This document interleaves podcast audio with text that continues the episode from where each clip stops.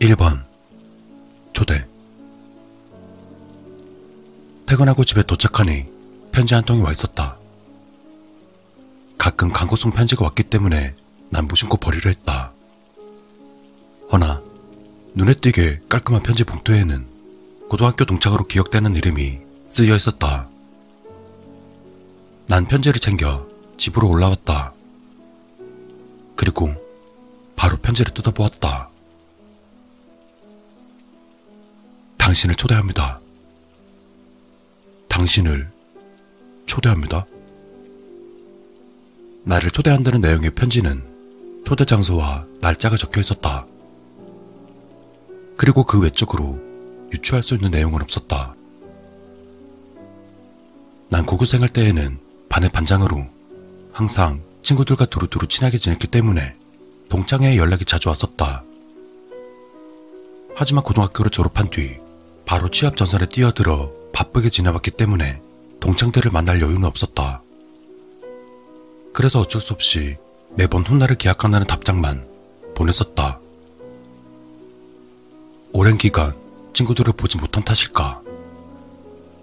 편지를 보내온 동창의 이름은 기억나지만 얼굴이 기억나지 않았다. 이번 기회에 친구들 얼굴도 보고 인사도 할 겸 회사에 휴가를 내고 참석하기로 했다. 며칠 후 동창의 날이 다가왔다. 처음 듣는 저수지역 별장을 차로 5시간에 걸려 겨우 도착했다. 그렇게 그곳에 도착하고 보니 별장으로 보이는 2층 집 한자가 있었고 미리 도착한 친구들의 차들이 주차되어 있었다. 그리고 별장 안으로 들어가니 1층 홀에서 먼저 온 친구들이 인사를 해왔고 각자의 삶을 소개하며 회포를 풀고 있었다. 약속 시간이 지난 지 30여 분이 지나 주최자를 제외한 3학년 2반 전환이 도착했다. 하지만 약속이 지났는데도 주최자가 나타나지 않자 자연스레 그에 대한 추억이 이야기의 주제로 형성되었다. 그리고 친구들 대다수는 그에 대해 기억하지 못하는 듯 보였다. 그나마 그 친구를 기억하는 녀석의 이야기를 들어보니 어두침침한 분위기에 말주변이 없었고 자연스레 친구들과 거리가 멀어진 친구였었다고 한다.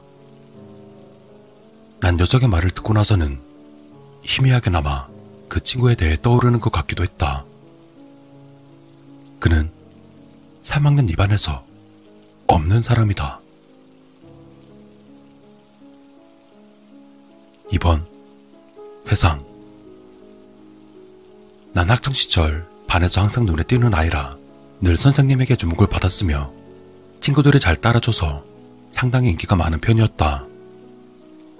그리고 그에 상반되는 친구가 한 명 있었는데 그 친구는 항상 표정이 어둡고 말주변이 없어 인사를 해도 잘 받아주지 않았었다. 두루두루 친구를 사귀었던 나는 그에 상관없이 항상 인사를 건넸지만 그가 내 인사를 받아준 적은 거의 없었던 것으로 기억한다. 그래서 그럴까? 어느샌가 같은 반 친구들에게 왕따를 당하고 있었던 것 같았다. 그는 항상 수업 시간이든 쉬는 시간이든 상관없이 엎드려 있었고 장난기 많은 지구전 친구들은 어떻게든 그가 반응하는 것을 보기 위해 장난을 쳤고 그 수위는 늘어만 갔다. 처음에는 단순히 뒤에서 지우개만 던지더니 나중엔 교복에 우유를 붓는 등의 심한 장난까지 서슴지 않았다. 처음에는 나도 말려보았지만 어느새부터인지 나도 방관자가 되어 있었다. 그러한 나날이 지속되다 한 번 일이 커진 것으로 기억한다. 그의 어머니가 선생님에게 진학 상담을 받으러 학교에 오셨고 당시 반장이었던 나는 주차장에서 교무실로 그분을 안내했다. 안내하던 중 그의 어머니가 그의 학교 생활에 대해서 물어봤는데 차마 사실을 말하기는 어려워 매사에 차분하고 학업에 열중하고 맡은 역할을 책임감 있게 수행하는 친구라고 대답했던 걸로 기억한다. 아들의 칭찬에 어머니는 기뻐하며 그에 대한 자랑을 하셨는데 마음 한편으로는 상당히 씁쓸했다. 그분은 교무실에서 상담받고 나오셨고 학교에서의 아들 모습을 한번 보고 싶다며 반으로 안내해달라 부탁하셨다. 불현듯 불안감이 스쳐왔다. 나쁜 예상은 빗나가지 않았다. 어김없이 친구들은 물건을 던지며 그를 괴롭히고 있었고 그 모습을 본 그의 어머니는 멍하니 창문만 바라보고 있었다. 그 일이 일어난 지 며칠이 지난 뒤 그 친구가 학교에 나오지 않았다. 선생님의 말을 들어보니 그의 어머니께서 돌아가셨다고 했다. 선생님과 나 그렇게 두 명이서 조문을 갔는데 거기서 사연을 들어보니 자살이라고 하셨다. 집에서 편지 한 통이 발견됐는데 그 내용으로는 자신 때문에 미안하다는 말만 수차례 써 있었다고 한다. 그리고 난 이번 일은 모두 내 탓이라는 생각이 들었고 밤에 잘 때마다 그의 어머니가 멍하니 창문을 바라보는 장면만 머릿속에 맴돌았다. 그렇게 자괴감이 계속되자 내 마음 한편으로 그의 존재 자체를 잊어버리자고 생각했던 것 같다. 그 후로부터는 그의 존재를 의식하지 않으려 노력했고, 그 결과 그는 내 삶에서 없는 사람이 되어 있었다. 매번 그에게 인사하고 아는 척 했던 내가 그를 없는 사람 취급하기 시작하자 반 친구들도 동조하기 시작했다. 그의 3학년 2반에는 암묵적으로 그 아이는 3학년 2반에 없는 사람이 되었다. 세 번째, 다시 만납시다.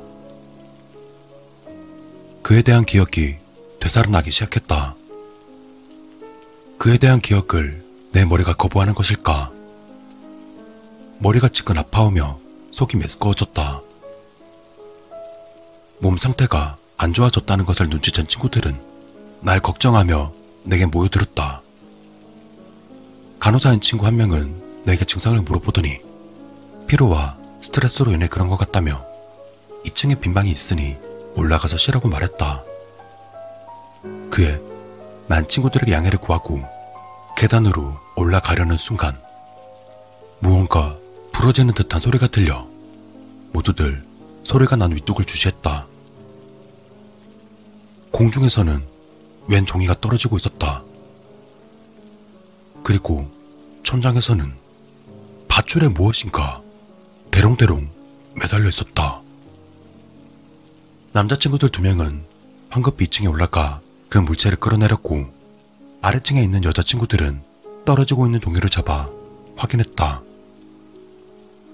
나도 친구들 뒤를 따라 물체를 확인해봤다. 목을 맨 사람이었다. 정적만이 흘렀고 그 누구도 입을 뗄 수 없었다. 남자친구의 무중 한 명은 그 사람의 이름을 나지막하게 불렀다. 주체자인 그였다. 그렇게 몇 초가 지났을까? 여자친구들 무리에서 울음소리가 새어나왔다. 남자 무리가 그의 시선을 대충 수습하고 바로 1층으로 내려갔다. 혼란스럽고 어지러운 마음을 조금 가라앉히고 내가 대표로 그 종이를 받아 써진 글을 읽어 내려갔다.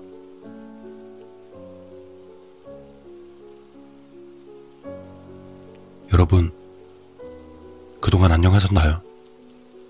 제 이름을 소개해봤자 여러분은 기억하지 못하실 테니 주최자라고만 밝히겠습니다.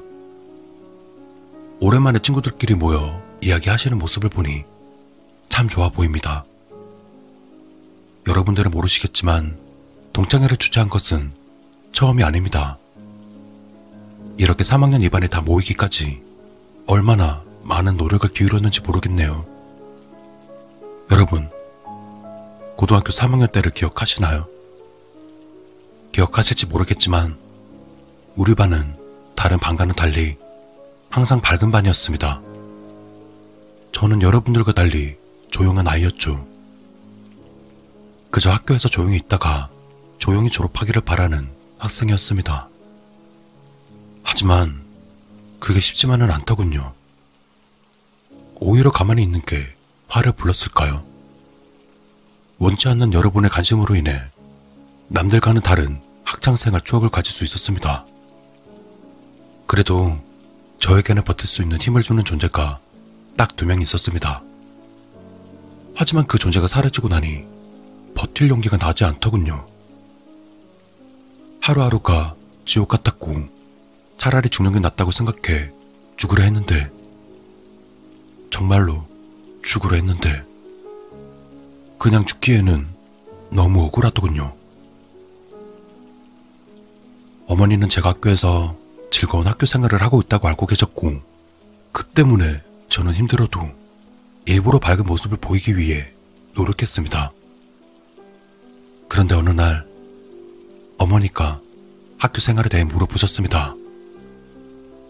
물론 저는 학교 생활을 잘하고 있다고 말씀을 드렸습니다. 그리고 며칠 뒤 어머니께서 돌아가셨습니다. 어머니의 장례가 끝나기 전 어머니의 유언이 담긴 편지와 어머니의 일기를 읽을 수 있었습니다. 알고 보니 학교 생활에 대해 물어보셨던 그날 어머니께서 학교를 다녀가셨더군요. 정말 만감이 교차하면서 여러 감정이 들었습니다.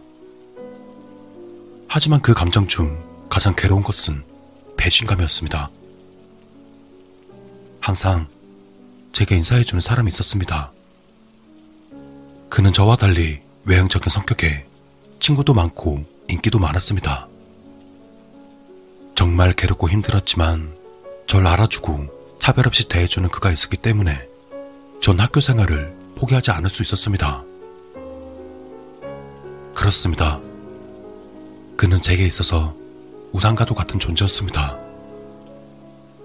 하지만 저를 버티게 해주던 그 존재 하나가 사라지니 절망적으로 그도 사라지더군요. 정말 힘들었지만 그래도 그라도 있다면 버틸 수 있을 거라 생각했는데 그 사람에게 마저 제 존재 자체를 부정당하고 난 뒤 저는 외로움이라는 고통에 몸서리쳤습니다.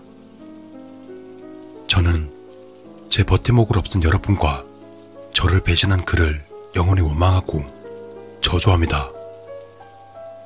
저는 이 편지를 끝으로 이 악몽 같았던 삶을 끝내려 합니다. 하지만 이번엔 혼자 가는 게 아니니 외롭지는 않겠군요. 다시 만납시다. 카라차의 저수지의 저택에서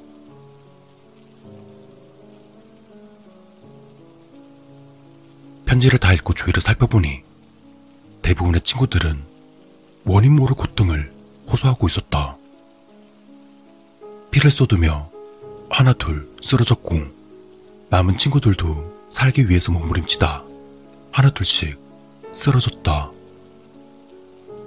그리고 나 또한 한 친구의 마지막 한마디를 들으며 쓰러지기 시작했다. 누구에게나 친구는 누구에게도 친구가 아니다.